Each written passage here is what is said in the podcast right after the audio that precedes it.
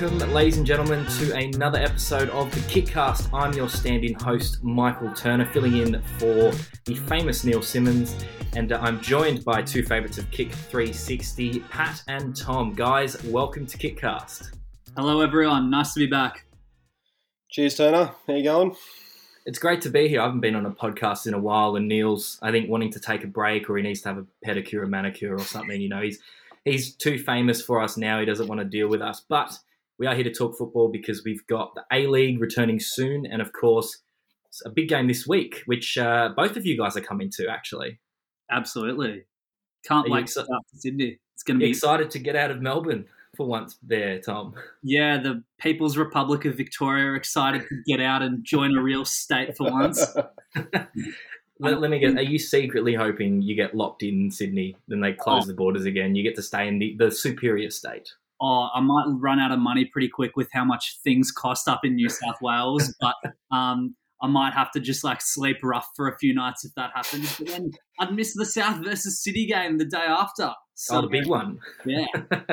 There's a lot of football this week. We've got Wanderers and Broadmeadow as well in the FFA Cup. So football is in full swing. Pre-season friendlies are a go, and everyone's, of course, making very early judgments on how their teams are going to go based on pretty much youth teams versus youth teams. But the FFA Cup is probably the first time we'll see the competitive sides out there. But let's jump into it. Let's let's talk Socceroos. It's been a while since we've had the Socceroos at home, and it's pretty important World Cup qualifier. And uh, Graham Arnold's just announced the squad, which is probably the reason why we're doing this show. And a couple of surprise inclusions. Uh, now, I know both of you guys have uh, talked about this, and everyone's probably talked about this all over Twitter. But who's who's your big name, um, and who's the biggest surprise for you, Tom? For me, I'd say I was honestly slightly surprised by Stensness's inclusion, and that's not any um, any disrespect to Stensness as a player. I think he was absolutely phenomenal for Central Coast last season. I think he probably didn't get the plaudits that he deserved, mainly due to the man next to him in midfield, Ollie Bozanic, who was equally impressive. But I think Stensness is a real physical presence in midfield and has actually been playing as a centre back um, for his club in Norway, Viking, uh, whatever they're called. Um, so he's been doing a great job at centre back. He played in, in a back three as a centre back at the Olympics for New Zealand, and I think his versatility and his physical presence and ability to sort of get around the pitch, win aerial duels, win second balls and stuff could be valuable if he is called upon for the Socceroos. Pat, how about yourself? What do you think of Stensness's inclusion? Yeah, I think Tom right at the end hit the nail on the head as to why Stensness has been included. And I think just yeah, his ability to kind. I think if he does play, it is a bit of an if. I'm not sure if he's going to start or not, but if he does play, I think he's going to be that more defensive midfielder. Whether it's just like kind of as a holding midfielder sitting in front of the back four, or if he's kind of going to be a player just to kind of run around and mop up all the mess. That's something that I think the Socceroos really, really need. I think in the game, even in the games, even before the Japan game, we were a bit vulnerable on the counter attack. I think the the Japan game showed just kind of how the defense was really exposed by the midfield. So I think a player like Stensness, if Arnold chooses to have him come in, I think he can really fix that up and just kind of shore up the midfield. Then that will help the defense as a result. I think in that as well. We've we've probably been lucky in the Socceroos for quite a few years that we've had a lot of very very solid number sixes, and we haven't been able to play them all at the same time. Like there was a period there where we had Jedinak, Mark Milligan, Carl Valeri, a few other very, very good sort of holding midfield players. And there was a point where just to fit someone like Milligan into the team, like he played as a centre back at the 2018 World Cup when he was a really good midfielder at the time. So I think now we're probably seeing that defensive midfielder sized hole in the middle of the pitch at times, uh, particularly against the better teams. I think against other sort of inferior Asian opposition, you can get away with playing a bunch of stylistic midfielders who need the ball all the time to be able to perform. But against sides like Japan, they'll sort of cut you open, as we saw in our last game. I quite liked um, in your piece, Tom, um, that that quote from Graham Arnold uh, that he, you know, had a very great season at, at, the Mariners, and he lived up the road from him. And uh, I wonder how much that actually contributed to his call up. It's just you know they started to get to know each other. I mean, if I dare say, the conspiracy theorists out there will talk about Sainsbury's inclusion in Socceroos squads for a personal reason. But um, I, am curious how much that relationship probably played a part in it.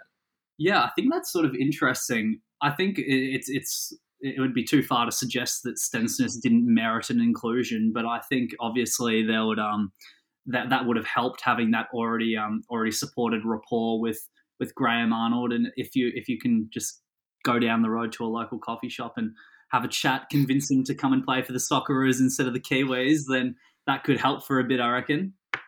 Sorry, I mean, look, I'm here for the hot take, so I was really hoping you were going to side with me on that same thing. but um, I mean, if I can make another hot take, I'd say playing for the Socceroos is probably a better career opportunity than the uh, New Zealand national team. It's no disrespect to Kiwis; I have many Kiwi friends, but um, you know, the Socceroos are playing at a higher level, so it does make sense. Higher level players also making a return: Matt Leckie, Jamie Maclaren, which uh, actually throws a spanner in the works of Melbourne City's FFA Cup game, which we talked about earlier. Um, so that's an interesting one because I think Maclaren and, and Leckie initially, or at least Leckie, um, very early on, didn't accept a call up because they wanted to be closer to family. I believe because of the quarantine and everything. Now things have changed, but that you know should be an interesting inclusion to our to our national team. Absolutely, yeah. I think people sort of forget um, how important someone, especially like Matthew Leckie, is to the team. It's not too long ago that he took the captain's armband instead of Matt Ryan in those um, in the Kuwait hub, if we remember back to that. Leckie was Leckie was captain for those games, and he scored a few goals. I remember him scoring a couple headers as well when he was playing more centrally. He's a very, very good player, and he's going to be big for Melbourne City this season. And he'll be um, be a very valuable asset to add to this Socceroos team, which, in my opinion, during the Japan game was probably lacking a bit of influence from the wide areas. So I'd love to see him start and um, and look to beat players one v one, finish as he does, and create some good opportunities in the final third.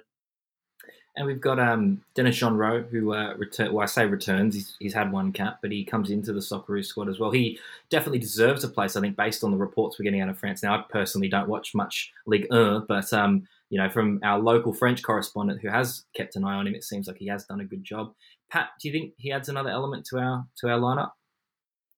Yeah, I think he really does. We all got a really good look at him in the Olyroos setup in the Tokyo Olympics, and I think he's a fairly all-round midfielder. I mean, we it's kind of perfect. He can kind of play a bit deeper. He, he's, he's obviously not a defensive midfielder from the midfielder from the outset, but he can still kind of muck in and do the dirty work. He's got a good passing range. He's also a decent threat going forward. So all around midfielders like that, you're never going to complain about having someone like him in the side. And I think he's playing like he's the second division in France is still a it's a decent level, and Toulouse are looking probably to get promoted. So I mean, and he's playing week in week out, so it's perfect. You want players that are fit, you want players that are playing. So I think it's a good inclusion.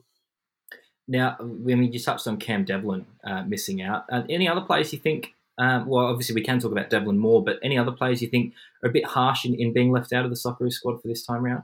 I think personally, Chris Ikonomidis was really, really unlucky to miss out.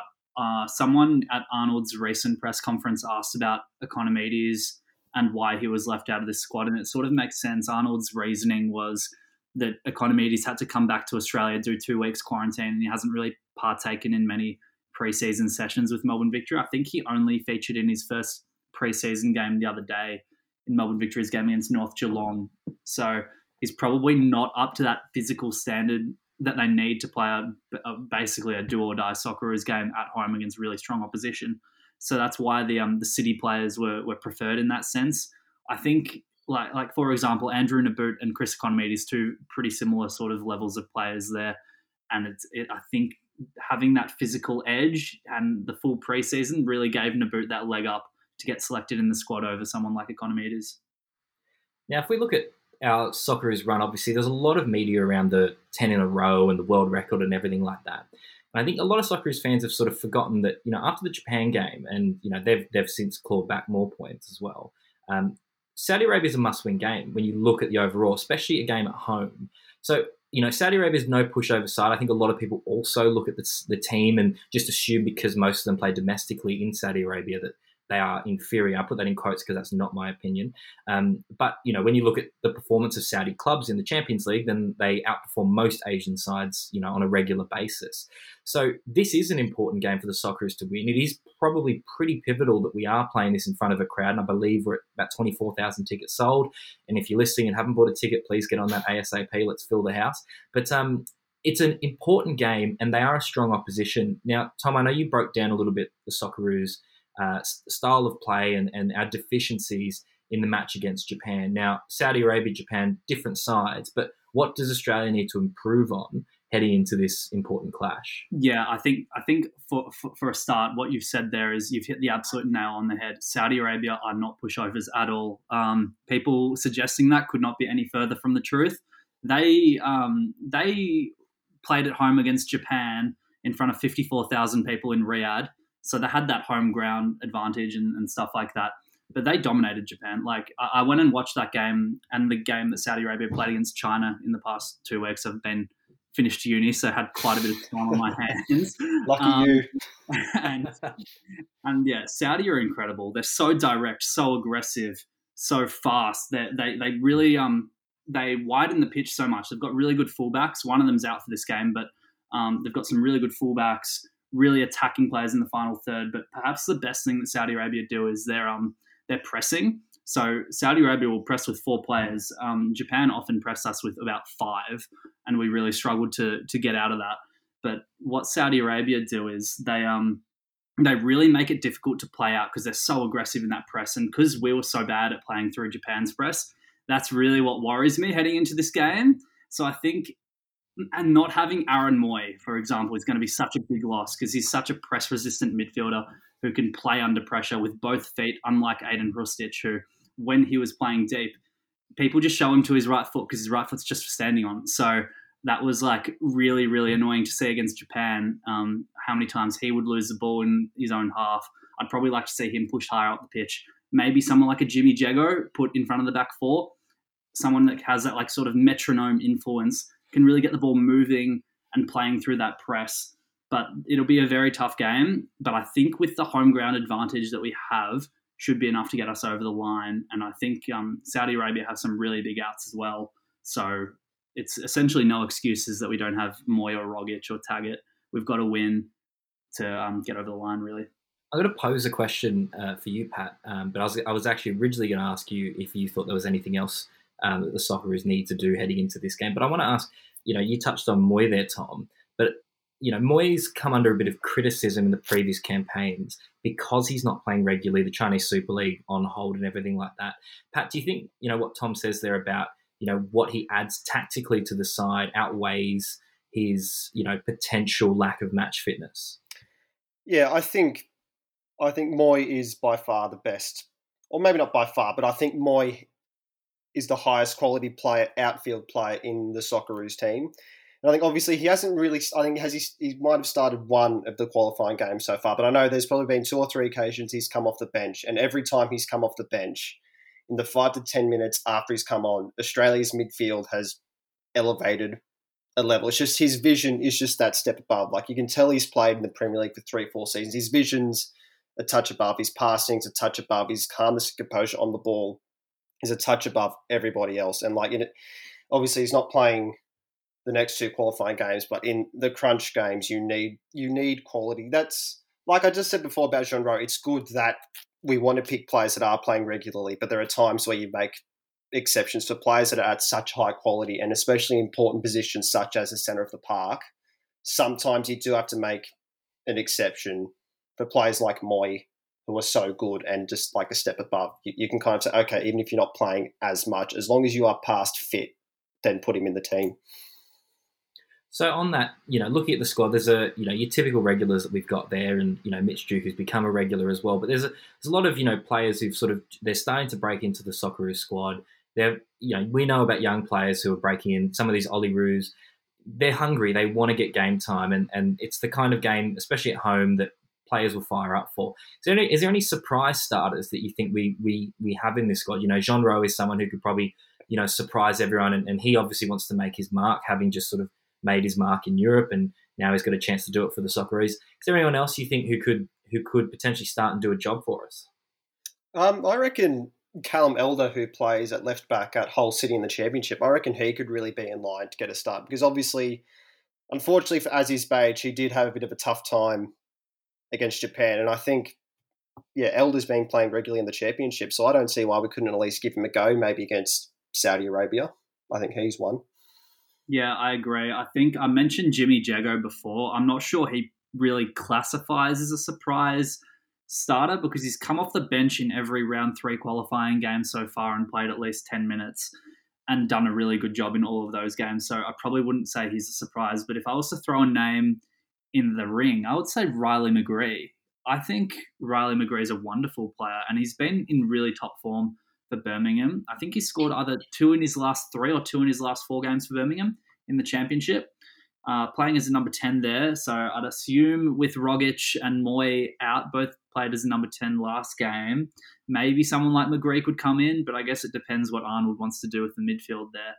Uh, if I had to guess, I think it'll be Irvine, Hrustic, and plus either Jeggo or McGree that starts in midfield. I think we'll go back to three in midfield, and that'll be interesting to see what happens there. But I, I definitely wouldn't be surprised if someone like McGree starts. He's someone that can have that creative influence in the final third and – he's really good in tight areas as well. So he's a, he's a really good player, and I think he'll be fantastic for the future as well. Yeah, that was so the midfield. The, oh, sorry, you go. Oh, so that, that was the midfield I was going to have. I, I was kind of thinking Hrustic, Uh, Irvine, and McGree. But mind you, I think Tom tweeted this this morning. I think Hrustic missed Frankfurt's last game. He wasn't even named on the bench, and I, I think it's been said that he might have a bit of a minor injury problem. So hopefully he can shake that off. Because obviously, with Mooy and Rogic out, we probably are going to be relying on Hrustic to really kind of come up with some moments of gold like he did against Japan. So kind of watch that space, I guess. Honestly, so as well, just, a, yeah, you, no, you go. I was, I was just going to pose the question that, you know, Australia shifting to a midfield three, as you say. For the layman who doesn't follow the tactics, I'll be honest, I'm not one of them. You guys are why I'm not talking as much as you guys, and I'm happy for that. I, I just trust your advice. Um, but for, for someone who's not super tactically minded, and bear in mind, there's a lot of there's a lot of you know general football fans who aren't. What does that do for Australia shape? How does that change our gameplay?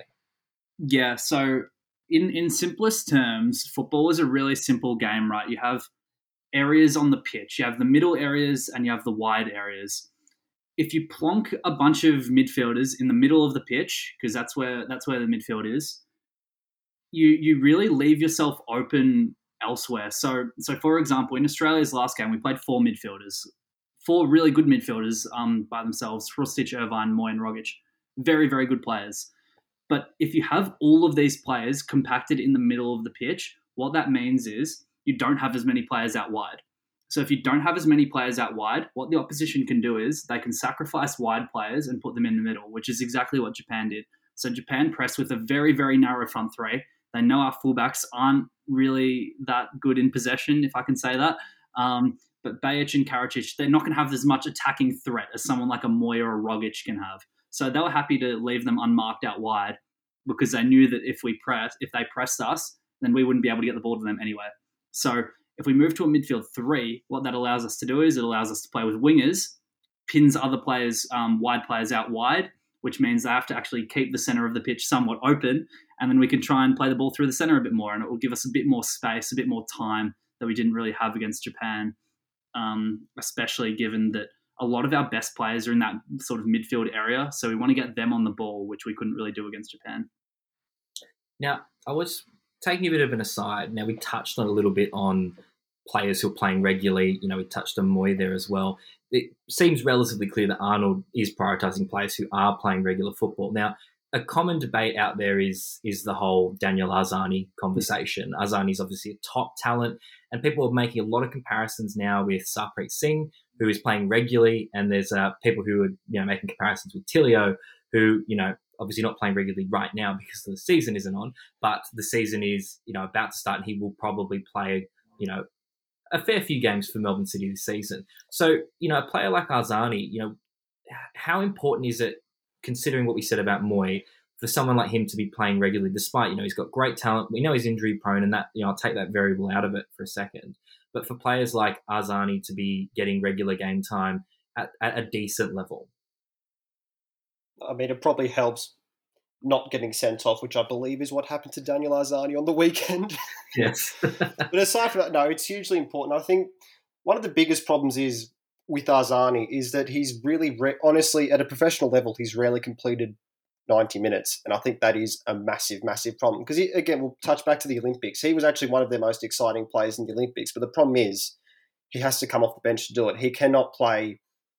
He, he cannot be that exciting and explosive over 90 minutes. Like, he has to come off the bench to do that. And it's good to have a weapon like that. But for someone like Arzani, who was at the World Cup, three and a half years ago, he shouldn't still be that player. Obviously, again, he has either had injury issues, but the point, like, it more shows that he hasn't had consistent football, and that's like you can't excuse one injury for that. Like he's gotten over that. He's had about two years now where he hasn't had those injuries, so it's kind of not really good enough to use that as an excuse. Yeah, Tom? I think Pat's absolutely hit the nail on the head there with Arzani. I think it's important to recognize that Arzani is one of the most individually brilliant and technically superb players that Australia's got anywhere. Like even regardless of him playing any minutes, like his technical ability is superb. Like his first touch is incredible. He can beat anyone one v one. That's the thing, right? Like the way he freezes a defender one v one and just explodes past them with like a shit, like a shift or a body feint so nice. And it, it honestly reminds me of like what Sadio Mane does at Liverpool, where he'll just freeze a defender 1v1, just blow past him because he's so explosive. Um, and Arzani's got really strong hips, really strong lower body, and he's, he's so technically good in that sense. But the problem is, he has the exact same weaknesses now as he had four years ago. And the reason for that is because he hasn't been playing enough. So for, for players like Arzani, I think what what we should be advocating is for them to possibly stay another season in the A League. I know Arzani was phenomenal in his first season, in you know, first sort of breakout season in the A League. Um, was was really sort of a key attacking figure in that Melbourne City side under Warren Joyce. But I think if he had another season in the A League, and obviously there was the, the ACL and all of that that really derailed him. But if he had that another season, I think he probably could have got more minutes under his belt which would have helped him going into the future. But I think it's important that we stop this rhetoric about Arzani that like his time is like now and whatever. Like he might not um, turn out to be the exact like world class player that we all thought he could have been. But there's still no reason why he can't have a sound career for the Socceroos. The man is like 22 years old. Like he's turning 23 in January. There's no reason to hit the panic buttons just yet. He just needs to find a club where he's going to play. I think there's no reason that we can't maybe see him coming back to the A League as much as that, like as much as he'd probably cop a lot of flack on social media for that. And I under, like I said, we understand that for the promise he showed would be disappointing. But I think even in the past he's had he's had loan moves in Europe that haven't gone well. I kind of wonder maybe if he just bit the bullet, came back to the A League for half a season, a season, whether that might have changed anything. I'm not sure. I'm just kind of more throwing it out there. It's just a bit of a oh, thought. No, I agree. I tend to agree. It's, this is something I've, I've talked about before um, on, on different shows and, and just in, with friends, probably in our group chat. Um, but players often do go overseas quite early because the appeal of Europe is obviously there. And, you know, especially if you're in Arzani's shoes and, you know, Man City technically is coming knocking, you very hard for you to say no to that. Um, but when you look, you know, even I'll use the example of Kwame Yeboah, who, you know, unfortunately isn't in football anymore, but he went you know, after one breakout season, and if you look at his numbers, he didn't play almost any games in the A League, and he got to move to Germany, and he got sort of pushed down into the lower divisions, and he tried to make it up that way. But that's a very hard uh, sort of pathway to go down, and you know, you are eventually effectively playing, you know, what seems like an NPL one level sort of opposition. Not to discredit, you know, any of our German fans, but um, ultimately that's what happens, and and they don't get uh, the big move that they want, they end up coming back here.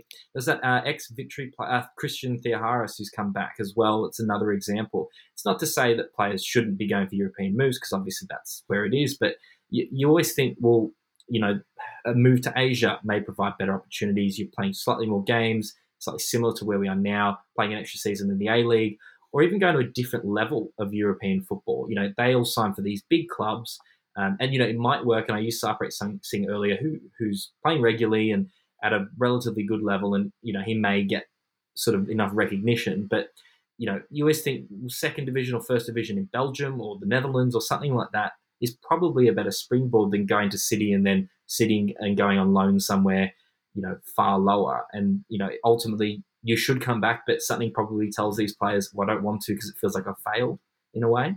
Hmm. I think that's a that's a really interesting point as well because one thing that I think maybe stops players from from staying in the A League longer is the length of the A League season as well. So, like if we have in the A League a 26 game season in Asia, like for example Japan across three division three professional leagues Japan's first division has 38 games. Japanese second division, 38 games. Japanese third division, 34 games. When you contrast the A League's amount of sheer games that you play compared with Europe, if you have that belief in yourself to go and get consistent minutes in Europe, then you're automatically giving yourself more games if you think you can um, pin down a place. But I think it's such an unforgiving environment in Europe. Like I've spoken to a lot of sort of players in the past, um, like and who've been to Europe, come back, etc. Um, one in particular, Tommy Deng. I've spoken to him a bit in the past. He was at um, PSV, um, playing in their youth team. He went to PSV for a bit, and the cutthroat environment is just insane. Like if you have one bad game, even in the youth team, you have ten trialists on the door rocking up the next day, ready to take your place in the team. And if you're not really used to that and you're not cut out for it, it can really throw you to the wayside, especially in Australia where the footballing environment is quite sort of secluded and different in that sense. So I think it's sort of about either one, educating players to deal with that properly when they get to Europe and see what's worked for the players that have done well in Europe, your Aaron Mooys, your Tommy Rogic's, all these sorts of guys. And then the other option is telling them to stay in the A League until they're more established and then go to Europe as an established player rather than a player that's going to be making their way up from the youth teams where it can be a lot harder. Definitely. Pat, do you have anything to add to that? No, not really. I think Tom summed up. I think, but I think Asia is also a good springboard. I think players are going to try that more and more. I think, especially Japan and Korea, probably two leagues. I think, really, and we, are seeing players over there. I think Alex Grant is he in the Asian champion? Is his team in the Asian Champions League final? I think. Yep. I think Tom. Thomas Deng is over there. I think either in Japan or Korea as well. So I think, and Taggart Taggart's been brilliant over there. So I think it's an option that players are more and more going to look at in the future as a springboard. And I think you know good Australian players are quite well regarded because of the three plus one rule, which is going. But you know it has been something that's kept a lot of Australians in some of those positions as well. So um, now, before we move on away from the Socceroos, and I guess we sort of already have, I'm going to trouble you both for a prediction. Now, it can be as outlandish as you like. I do quite like an outlandish prediction, but for the Socceroos, let's look. Um, I'll start with you, Pat. What do you think the score is going to be for this one? And um, you know, tell me who you think your goal scorer is, or something notable. Uh, I think two one to Australia. And why not Stensness to get a goal on debut? Why not? That's my Ooh, outlandish one. There you go. That. I do like that. Tom, prediction? I'm going to um, I'm going to go three one. And I think one of the things I've checked the forecast for the past few days. The last time, the last time I was in Sydney, the game got cancelled because I was there for Victory versus Sydney, and I had to go home without watching a game of football. So, um, and that was because there was a lot of rain. Looks like there could be a bit of rain. It's been pissing down all weekend, and it's pissing down all week, so it really could happen.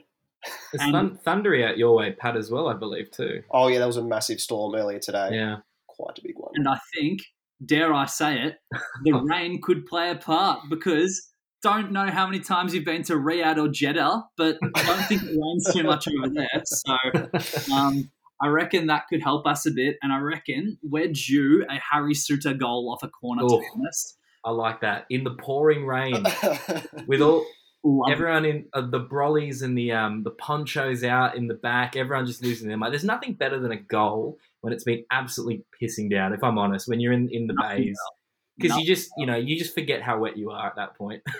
you go crazy. I like that. I do like that prediction, and I think that's that that um lines up with that video you shared, Tom, of the Saudi team training at Football New South Wales, and it was raining, and they seemed quite bemused by the rain. So perhaps it is going to be something um, that they're not quite used to. I'm going to run on that and say the rain, Australia three 0 demolition. It'll go against everything we've said about how good, how how tough they are, but we're going to persevere, and the rain's going to help us. Let's look at the A League though. That's obviously coming up, and we're going to preview a couple of the teams. And, and Neil, when he returns um, from his holiday, will be uh, talking about the rest um, with probably you guys again or a, a, suitable amount of other hosts. But let's start with the Melbourne victory. Um, big signings for the victory, namely the big signing of Jared Tyson. that's that's the big one. famous chef. Uh, oh, there's, there's a lot of famous chefs coming out of Victory. Obviously, the one we won't name for legal reasons, and there's obviously Archie Thompson, uh, and then now Jared Tyson. So big signing for you guys there, Tom. Absolutely, I'm sure Jared Tyson will add some uh, great skill to that goalkeeping department. Hopefully, a bit of morale around the squad. Really push Ivan Kelava for his spot in the first team. I think. Yeah, good flavour between the sticks. Oh, absolutely. really provide that extra sense of spice, I'd say, between the sticks. Cook up a storm in the derby. But look, Victory has built a good squad. Um, that's not to say Jared Tyson isn't part of that, but he is an injury replacement. Let's be clear about that. But uh, Victory have built quite a good squad, and this is a year of rebuild considering the season you had last season. Uh, Popovic is known for that. He's done it with the Wanderers, and uh, he has done it with Perth. Um, we won't. We'll forget about the overseas sojourns that he's had, but Victory obviously needed it after last season, and they've brought in a number of players. And if I'm honest, you know, as an outsider, looks like a really good squad. Tom, I'm going to throw this at you because you are the resident Victory fan. Summarize for me the, the squad. Who, who's the biggest standout? Because there's a few. I can't even pick who I think is the most important there. I think that's one of the honestly the best things about the squad is that we don't have that sort of like centerpiece big guy that's going to ruin the dressing room or sort of have all the attention on him. I think Popovic has done a great job at building a really even squad across the board. If you look at our goalkeeper, is brought in Kelava, who we don't know if he's going to be any good or not, but I'm assuming he is because Pop has brought him as a foreign goalkeeper. And then we've got um, some really good defenders, I think. Uh, you look at Jason Davidson, Geria, both represented the Socceroos in the past. Uh, both really good fullbacks, in my opinion. Roderick Miranda, a really good centre back coming from um, coming from I believe he was playing from in Turkey last season, and um, he was a like played a pretty big role in Wolves' promotion to the Premier League in 2017-18. So he'll be a really commanding presence on the um, on the ball and without the ball in defence, um, especially given that since Mathieu Delpierre left Melbourne Victory, we haven't really had that commanding presence in central defence a lot of players have come in, the likes of Alan Baró, Georg Niedermeier, even Tim Hoogland, players like that, but none of them have really met the standards that we wanted. The year that we won the title or won the grand final um, in 17 18, we had Rhys Williams, who was a very commanding centre back, and he's going to be great for Western Sydney this season. But um, I think in, in terms of what Miranda can bring, he can bring something similar to the team and then you look at the rest of the team, Rai Marchán in midfield with Josh Brillante, good midfield partnership. I think if Rojas and Kruse can get back up to the um, back up to the levels that they've shown in the A League in the past, they can be frightening.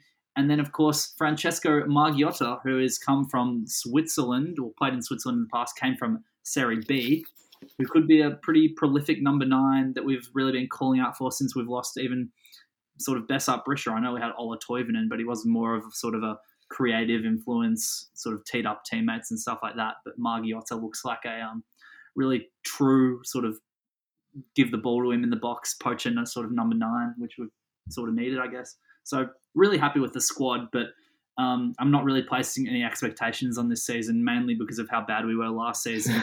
it's more, it's more just like if we make finals and play good football, I'll be happy. Um, I know a lot of people are predicting us like win the league and stuff. I'm not really worried about that. I think it's just about playing good football, keeping the fans happy, getting the atmosphere going in the stands, and then making finals hopefully. Now, a bit of a, um, a curveball signing almost um, for many is the return of Matthew Spiranovic.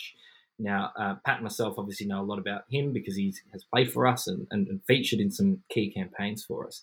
But his he, comes off a long spell having not played football, and you assume he's on not much money compared to see some of the bigger names in the squad. But you know, similar to, and we'll probably have this conversation we talk Wanderers with Rodwell, but he's the kind of player that if he does get his fitness up and he's anywhere near his ability, he could be, you know, a very shrewd signing for Popovic.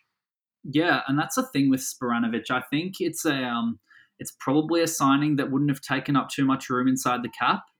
I think given that he had this this long layoff um, sipping on cocktails in Dubrovnik. So the life. Um, so even if we like, it's, it, in my opinion, it's a win-win. We've got him so probably cheap inside the cap. If he can reach the levels that he's reached in the past, let's not forget the last game of professional football this guy played was for the Socceroos. Like, yeah, that's true. he was really in that frame, and he's like one of the best defenders that Australia has. Like, he's a great player. If we can get him up to those standards, then he'll be brilliant. If we don't, I think we have good backup elsewhere. You look at Geria can play centre back. Nigro can go to right back. Even sort of Brendan Hamill is like a decent sort of break glass option. Um, so yeah, like I think it's a bit of a win-win. I'm led to believe Spiranovic has actually sat most of this preseason out due to injury, but if we can get him fully fit, I think he'll be a really shrewd acquisition, as you sort of highlighted there, Michael. Pat, what are your thoughts? I know uh, Victory is the evil club down south, but uh, what are your thoughts as objectively as you can give? I'll, I'll, be honest, just before I go into special thoughts, I've never really had a big problem with the victory. I know as a Wanderers fan, I'm technically supposed to, but I really, I, I don't know. I've always, I think I've had a respect for them because up until about a couple of years ago, they were probably the best run club in the country. But anyway, back to actual football discussion. Obviously, Tom just went through a lot of the signings, and I agree with you. I think there's a lot of brilliant signs. I think Ikonomidis and Brillante in particular stand out to me. But I think the best signing this might be a bit of a this might be a bit over the top. But I think the best signing of all the A League is the victory getting Popovic as coach because he will bring in a complete cultural reset there. And got history. Popovic without his kids is a it's a very good sign. Yes, but seriously, um, I mean, we all know what he did at the Wanderers. They would not have had the success they did without him. And obviously, in the last week was the seven year anniversary of the Wanderers winning the Champions League, and like I was looking through that squad. that, that, that's I'm sorry, that squad had no right to be anywhere near winning an Asian Champions League. I mean, fair play. Like it just shows how well what Popovic can do, how he can kind of just bring a team together, even if they're not the best individual players, just how he can galvanize team, bring them all together. And I think actually Harper Pestinger in an article on Kick 360, he spoke to Joey Gibbs, and Joey Gibbs said so just himself, like he mentioned how Popovic was so crucial in that first season, like just how he can kind of bring people together. It's all on the same page. It's all about the mentality. It's all about the culture of the club. And I think it is honestly an absolutely fantastic signing. And will we see his customary first season grand final loss? I'm not sure. I mean, I'm sure Neil would. I mean, um, Tom, sorry, Tom would take that in a heartbeat considering Absolutely. last season. But I think I think victory will be top four. That's my prediction. If I don't know if we're going to go on that soon, but I think they'll be top four. Just like, I, honestly, I so. the signings and but Popovic is just he's he's done better or the same with worse squads on paper, and they've got a good squad. A lot of their players have had the full preseason, or as full as it can be in COVID, I should say. But still, I mean, yeah, I think the victory will be back to where we expect the victory to be. They won't be in the doldrums again, I don't think. I think one of the great things that Pop has also brought, he's brought a few of the itches. We saw a few of the itches at Western Sydney with Ante Covic and Tommy Juric. I think maybe Tarek Elrich was there for um, for potentially a bit as well. So Elrich is very different, but I'll take that. That's fair. That's fine. I'll let that one through. yeah.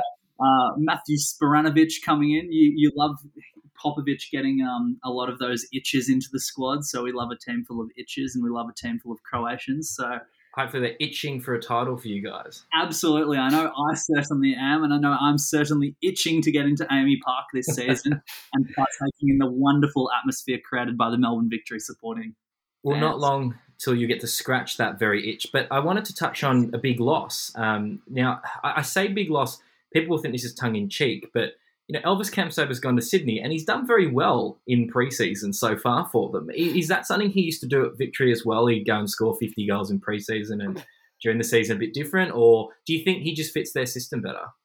I think it's a bit of both. He used to do this every preseason with Victory and then he'd still absolutely stink it up whenever he walked on the pitch for Victory. Um, to be honest, I just, I've, Kamsoba's completely lost me since he lost his head against Sydney last season and got himself stupidly sent off. Uh, that was just like the, the, final straw for me, even after watching him trip over the ball every time he tried to dribble more than five yards for three years. But, um, like, uh, honestly, like, if you play him the way he's meant to be played, which is like accepting that he's a footballer with zero technical ability, zero skill, and nothing except for pace, then sure, like bring him off the bench in the 80, 80th minute and tell him to run in behind, and he might be able to like get a one v one and then miss. But um, like that's what he'll do for Sydney. I think like he'll he'll come he'll be a sort of break glass option off the bench. He'll be sort of what Patrick Wood was last season and take minutes off a 22 year old, which I don't like. But um, like maybe he'll score like two or three goals. I don't think he'll be massive. I don't think he'll get many minutes as well. Like in terms of starting, like they've got a lot of options in that final third, Sydney, like Bobo, Le Fondre, Barbarouses, Burgess, Ninkovic. Like there's a lot of real options there. So I don't know if he's if he plays well, I'll be annoyed after it was so bad for victory. But um, best of luck to him. He's gotten himself another A League contract somehow, and I hope he does well. Now, after that, we, sorry, after, after that glowing report you gave him, I cannot wait for Kamsoba to come off the bench and score a 90th minute winner in the Sydney Derby in two weeks' time and just completely ruin my night. I cannot wait. I am ready for it. I'm not. I'm absolutely not ready for that. But look, I, am ready for him to score a hat trick against the victory because I think that would be oh, very funny, or any goal against the victory. Because he did he ever score for you guys, or did he score one? It, it took him. It took him until his last season. Last season yeah. before he scored. and I want to. I remember one time he did that. Um, he did a like a massive cartwheel backflip sort of thing uh, but then was adjudged to be offside. Is that in the Melbourne Derby, wasn't it? It was the opening yeah. goal of the Melbourne Derby. Eddie had a number of years back. I remember. Oh, I remember that. that. Um, I want to touch on before we move on to myself and Pat's favourite topic. Uh, obviously, the Perth Glory. No, the one. um, I want to talk about youth players because Victory have a couple. Uh, we've seen a little bit of Lleyton Brooks, particularly tail end of last season. Birkan Kirdar, uh, Aaron Anderson, I believe, featured a little bit. Uh, J- is Jay Barnett considered youth? I think he still technically. He yeah, was a yeah yeah he's an academy player. Um, but you've also got Nishan Velupillay and Zayden Bello, uh, who are some of the newer scholarship players. Is there anyone there that you sort of think? Um, I know you may not have seen many of them play or play much, Tom. But is there anyone there you think could be someone that could break through for the victory this season? Yeah, I really like Nishan Velupillay, actually. I think he was probably one of the best players in the NPL 3 side last season. I think um, it was sort of him and Lleyton Brooks playing on opposite wings for the NPL three side.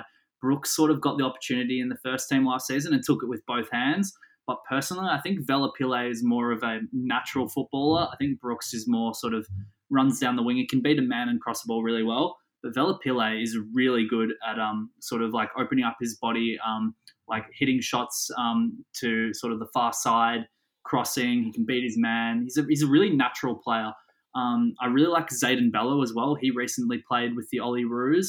He just glides across the pitch. He's, he's, a really good young talent as well. And then um, another one would be Edmund Lepanku, who's one of my best friends actually, and he's in Melbourne Victory's um, sort of youth setup. And honestly, he's the work he's had to do, like genuinely, to get to where he is, is phenomenal. And I really, really, really hope that he gets a chance to make his debut this season because it would be honestly one of the best things ever to see someone that I'm so like close friends with to go and make his debut for an A League team would be so sick.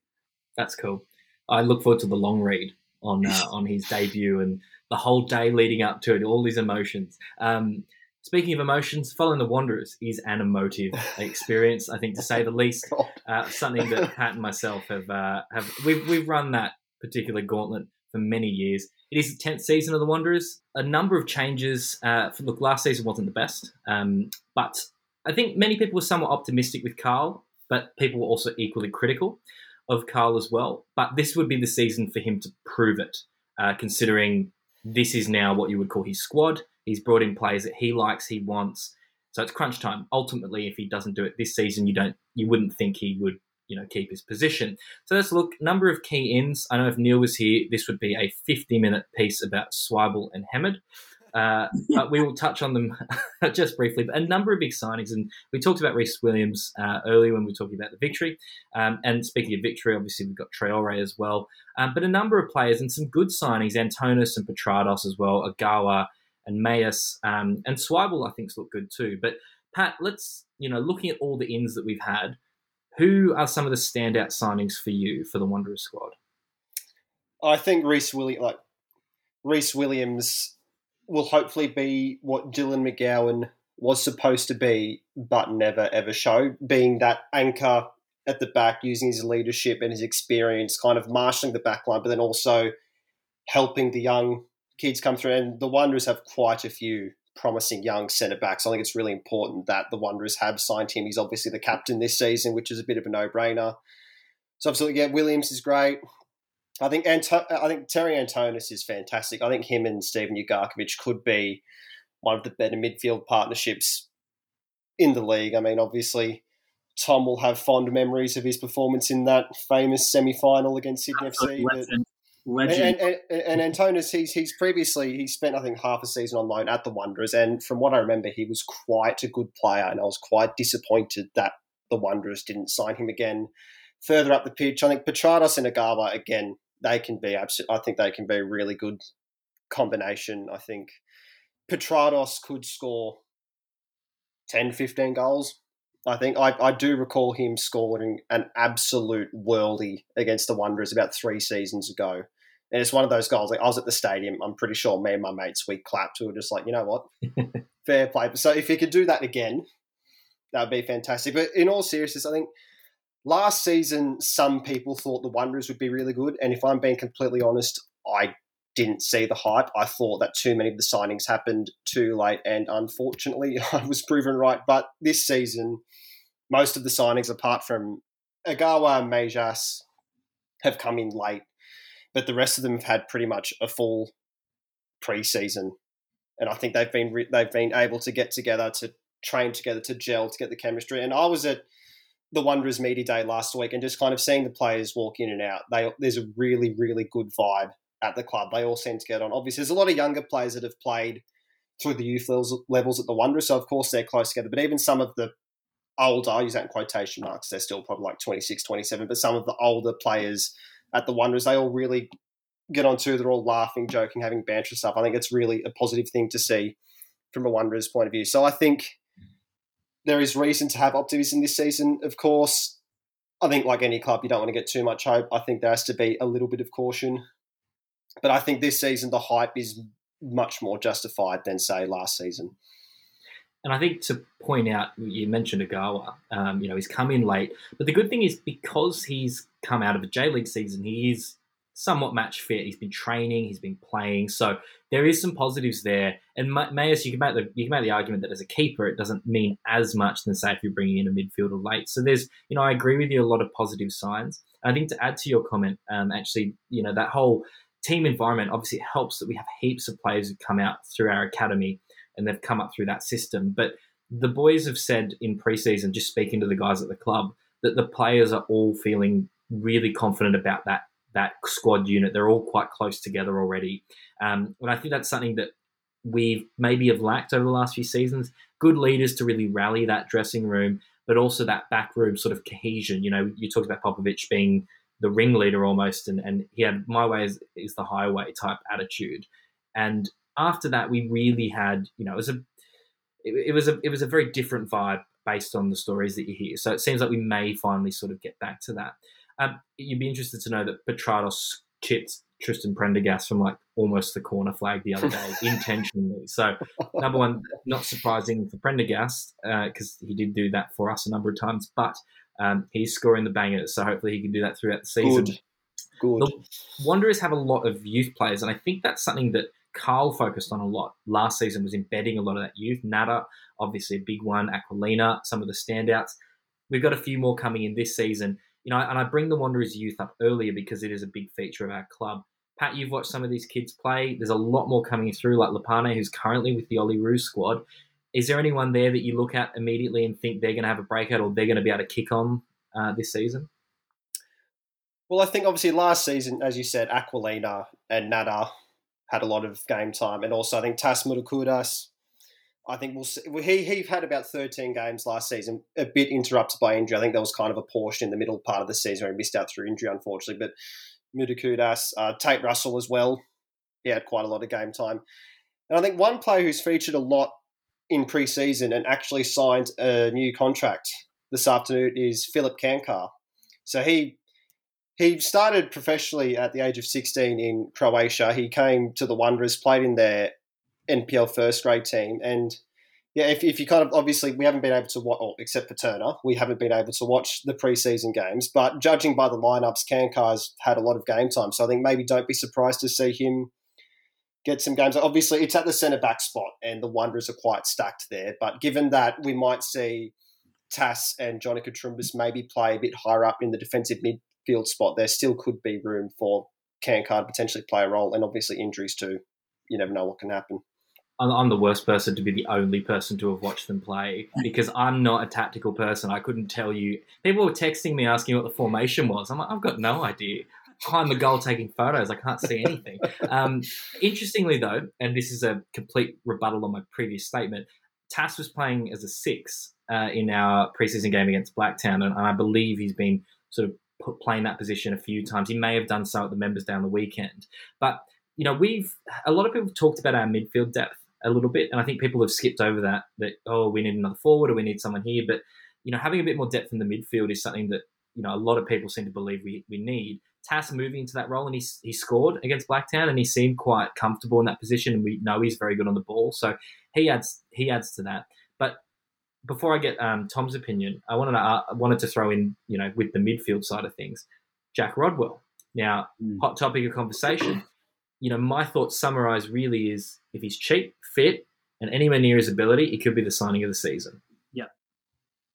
Yeah, I'm, I'm not sure I'd go signing of the season, but I, th- I think a lot of people overreacted on Twitter when they first heard it. Obviously, the first thing you think of when you think Jack Rodwell, especially in recent years, is that Sunderland till I die. He was not portrayed in a portrayed in a great light there. Obviously, we don't know how much of that is true or false, but I think the fact is that he's willing to come down under and try without the assurances of getting a contract. I think that shows that his attitude is actually okay. He hasn't come in and said, "Oh no, I want to start. I want to be marquee. I want this and that." It seems that if he's willing to do a trial, it surely shows that he isn't going to be this prima donna that's going to like demand or break the dressing room. And I, I think I agree with what Turner was saying. The midfield depth is something that I was worried about. I think in my article about a month ago, that's one thing I said that the Wanderers probably don't have enough midfielders at the moment. They're probably one injury away from a crisis. So I think Rodwell, if he does, like I said, he's been trialing. Everyone's seen him in the photos on the Wanderers socials. But I think he would be a really, really good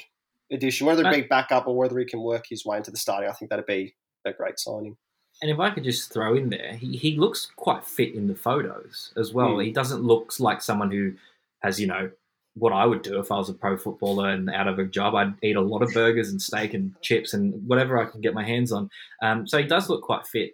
Tom, looking objectively as a, as a, as a fan of an opposition team, um, who do you think is a standout for the Wanderers? Who's the one that you are most worried about facing when Wanderers come down to play victory?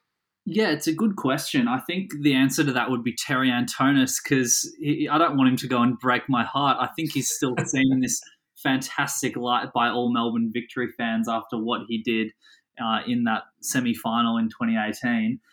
But he's just, he's a, such a good player, uses both of his feet absolutely perfectly, can hit a pass 70 yards, can defend, can shoot from outside the box. He's, he can take set pieces as well. He's brilliant. But on the Rodwell thing as well, I think I, I sort of mirror Turner's sentiment there in terms of it's it's it's a bit like Spiranovic in it, in that it's a bit of a win-win. You're getting him on the cheap, a player who has phenomenal pedigree. Like it wasn't sort of what eight years ago that he went to Man City for millions from from Everton. So he's got that really good pedigree. He doesn't need to be here for a contract. He already spent a few seasons holding Sunderland to ransom, getting that contract. So he doesn't really need to worry about the money really that much.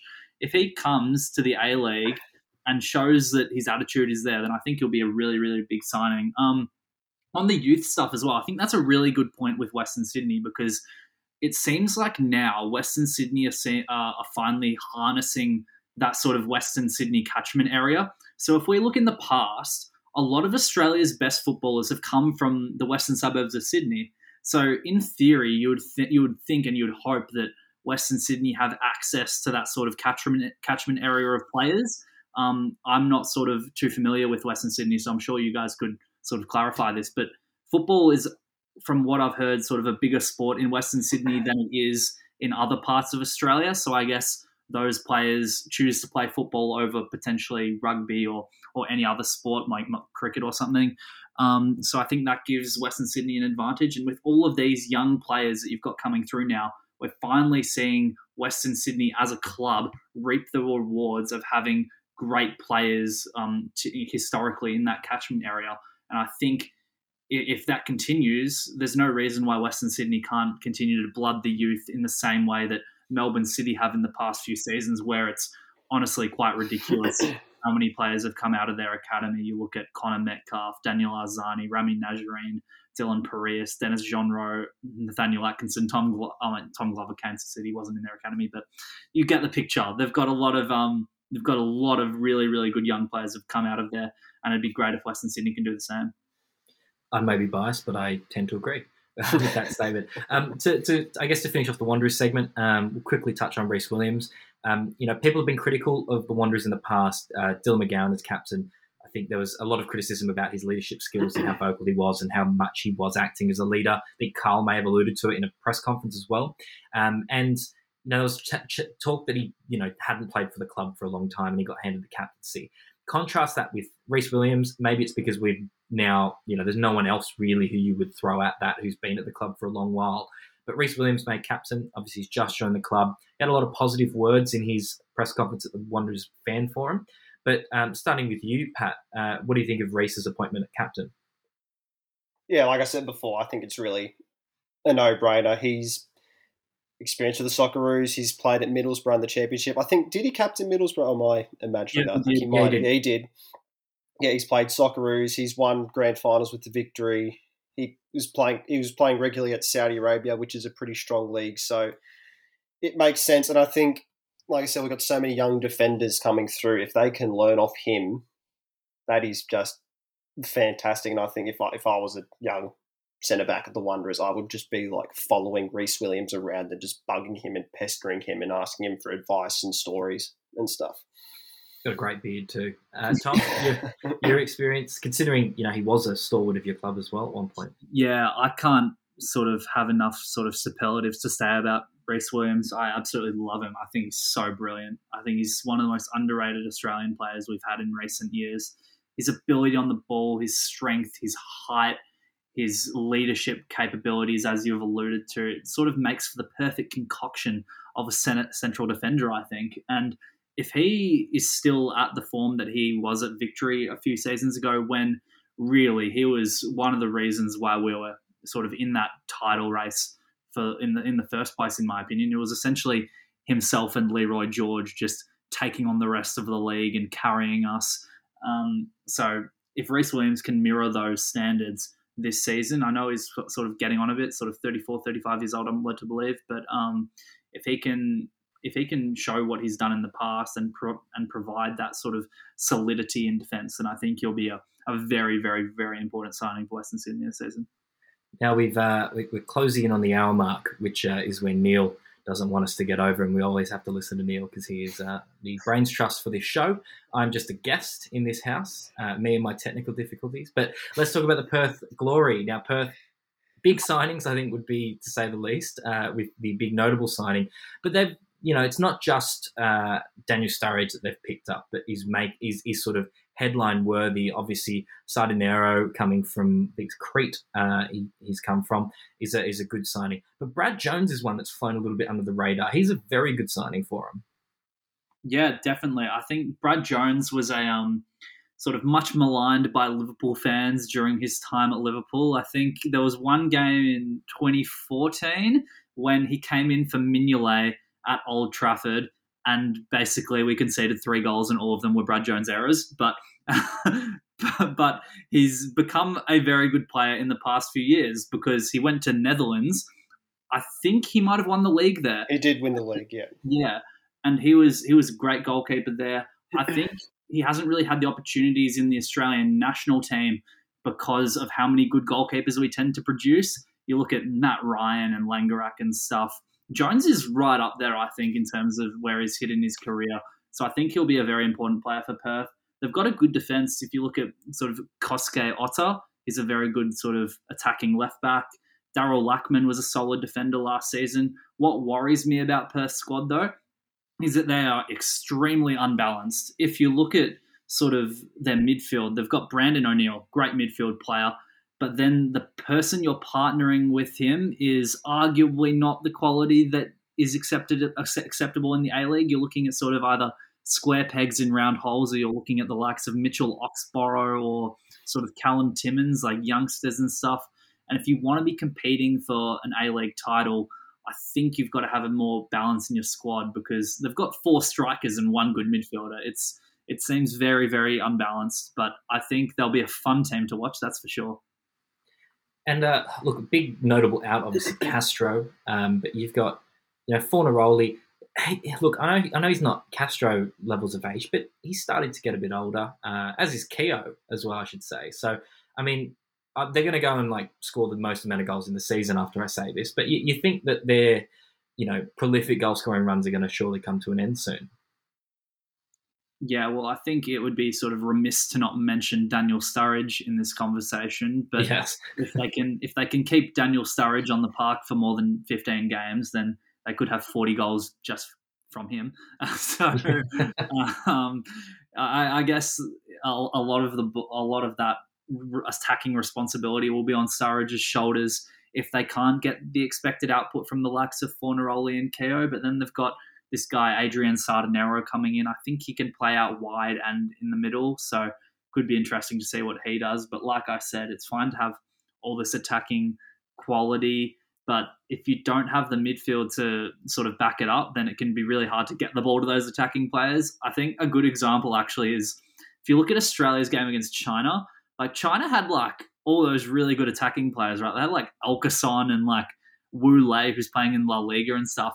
But their midfield was so bad that they couldn't even like get the ball out from the back and give the ball to these attacking players. So um, if that that could potentially be an op, uh, like sort of a roadblock for Perth for this season. But yeah, as I said, if Sturridge Sturridge will light up the league if he plays more than 15 games, I think, and he'll be a very very fun watch, and he'll draw a lot of people to the A League as myself and Pat uh, alluded to in an article that we wrote together recently uh, about his influence on the Liverpool fan community in this country. Now, I wanted to touch on that. Uh, Pat, I want to get your general thoughts on Perth as well, but um, wanted to throw that out there with Sturridge. I, I always hark back when I look at big name foreigners to the season of Del Piero with Sydney FC, where they centered a team around this big name player. But there was very much, there wasn't much backing him up in that. And I think Sydney finished seventh in that first season, the 2012 13 season with him. Uh, coincidentally, Wanderers' first season, but um, probably unrelated. Uh, but yeah, he galvanizes and gets the fans to the games. We saw that throughout the country with, with the Juve fans and the Italian fans. Um, do you think, just, uh, you know, Tom's alluded to it there as well, but Pat, do you think that instability in their squad and uh, um, would could give them potentially a similar season? Yeah, well, I think to, I, I was going to mention the midfield issue because I think as much as O'Neill is a brilliant player, and I know that Sydney FC fans were very, very disappointed that he has signed for Perth because I know how good he is. But I think, yeah, their midfield probably isn't strong enough, hasn't got enough depth. And as much as Tom said they have a good defence, I'm not doubting, I'm not saying that Tom's wrong, but they really struggled defensively last season. I remember the game against the Wanderers where they decided to have the highest line in human history, and it just, and they didn't stop once it. Even though they realised it stopped working, they didn't change it. But I don't know if that's a defensive problem or if that's a problem with the coaching, which is what I was going to say. I'm really not sure that. Like I look, I'll be honest. I have not watched enough of Perth to make a judgment, but I kind of just have this feeling in the back of my mind that Richard Garcia is maybe not good enough to get the full potential. I'm not saying that he can get them to the final, sure, if all of their attacking players stay fit, but I don't know if he's going to get the best out of the team. Well, that sums up the Perth glory. Let's look at Wanderers B team, Newcastle Jets. Um, but uh, the Jets, look, they've had an interesting ride over the last few seasons, and I feel for people who are Jets fans and have been down that road, and you know, everything seems a bit up in the air. But Papas has come in, and he is doing the best with what he has. I think that's probably best uh, fair to say. But look, he's he's been quite shrewd in the transfer market. He's brought in a number of players, but a lot of them he's you know Matt Jurman's a very good signing. Uh, James Donachie he's back uh, at the end of his loan, but you know he's he's good to come in. I mean Cam Devlin's technically considered an in, so we'll gloss over his signing. But um, you know Jordan Elsey, um, but he's also picked up a number of sort of young, hot prospects that are sort of around there as well. So, you know, um, I've lost my place on my screen. Sam Silvera, as an example, uh, Costa Grozos, players like that. Um, and of course, Eli Babalj was another big one for them. Um, but, you know, even down to Michael Weier signing as a goalkeeper from the NPL, uh, from NPL Victoria, I think it is. Um, again, they've sort of had to find players wherever they can find them. It's they don't have the luxury that a lot of other clubs have had. But it doesn't look like that bad of a squad overall. Tom, I'm wondering what your thoughts are overall. What their squad, what their squad looks like to you. Yeah, I think it looks decent. Uh, Don, I think Donachie went to Sydney as well without playing a game for Newcastle. So I think he actually like transferred without playing a game, which was a bit weird. Oh, you're right. That's Yeah. bad. Yes. And then yeah, so they but they brought in Jordan Elsey and Matt Jurman, which is a great sort of centre back partnership there. Um, what worries me about Newcastle's squad is that it's so dependent on these foreign players. Like I think their entire front four is foreigners, if I'm not mistaken. Yeah, no, like you're right. Penha, Siatravanis, Brumel, and Mikel Datsi or something like that.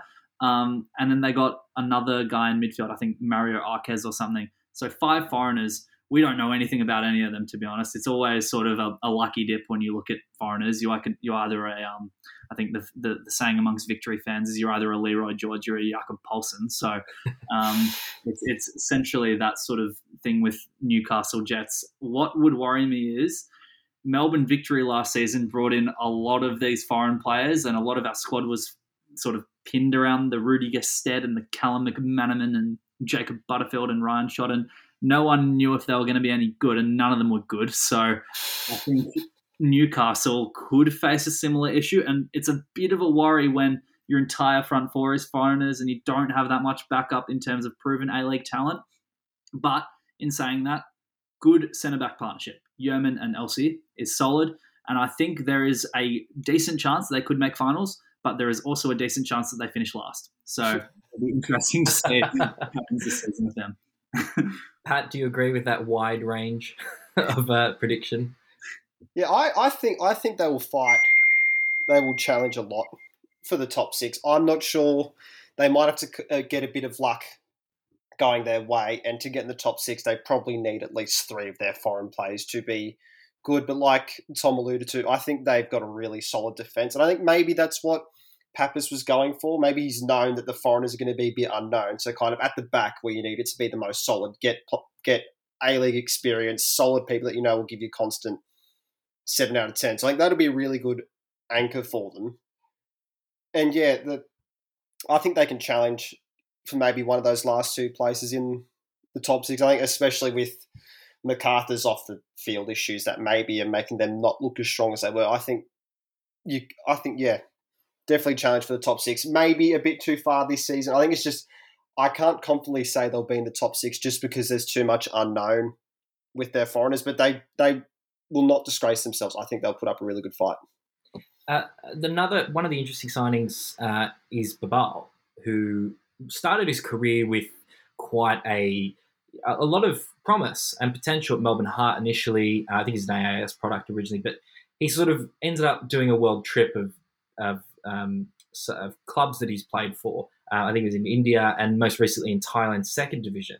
So he comes in, and I guess you know I know he had a stint at the Roar, but this is another chance for him to try and recover what he once had. Um, you know, I think Pat, you may remember when he scored against the Wanderers and sort of terrorised our defence for a bit in 2012-13 um, in that season before he went overseas uh, the first time. But he has the potential to be a good player. You know, as in because he you know has been a good player, but it's just been so long since he's played regularly. I think would have been when he was at Heart he played a, a full season, and that would have been the last time. I, I remember him getting. Was he at the Royals? I remember him being at Adelaide United for some reason. Is that Adelaide just me misremembering? No, no, Okay, he was 'cause in I think- Adelaide 17, yeah.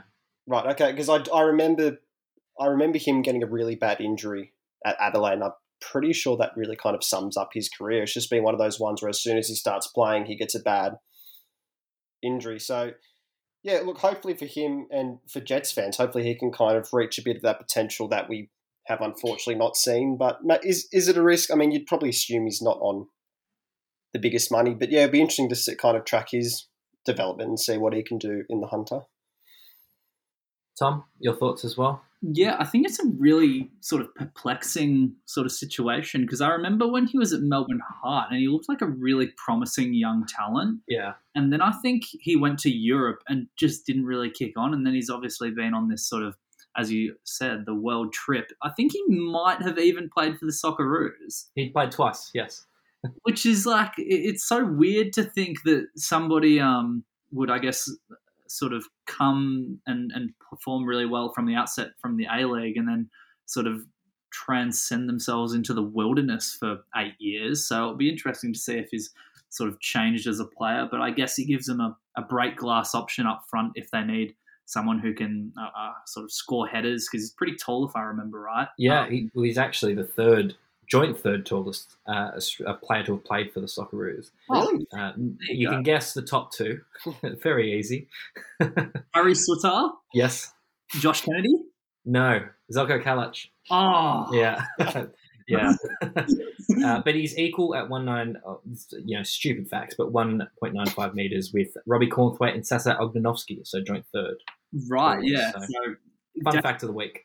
yeah, absolutely. That's fantastic. That's what we need more from you, Turner. That's right. Well, Um, if I look, if I get off this, if I get a permanent signing from this injury replacement contract for Neil, be happy to bring these excellent facts to the table more often. But I think fun facts is probably the best place to leave it. Um, you know, we've Yes. summed up probably in more depth the Wanderers and uh, Victory, but probably the two sides that are more likely to be in that sort of upper echelon of the league. But it has been fun. This has been an extra long kick uh, kick cast. I can barely speak at the end of this.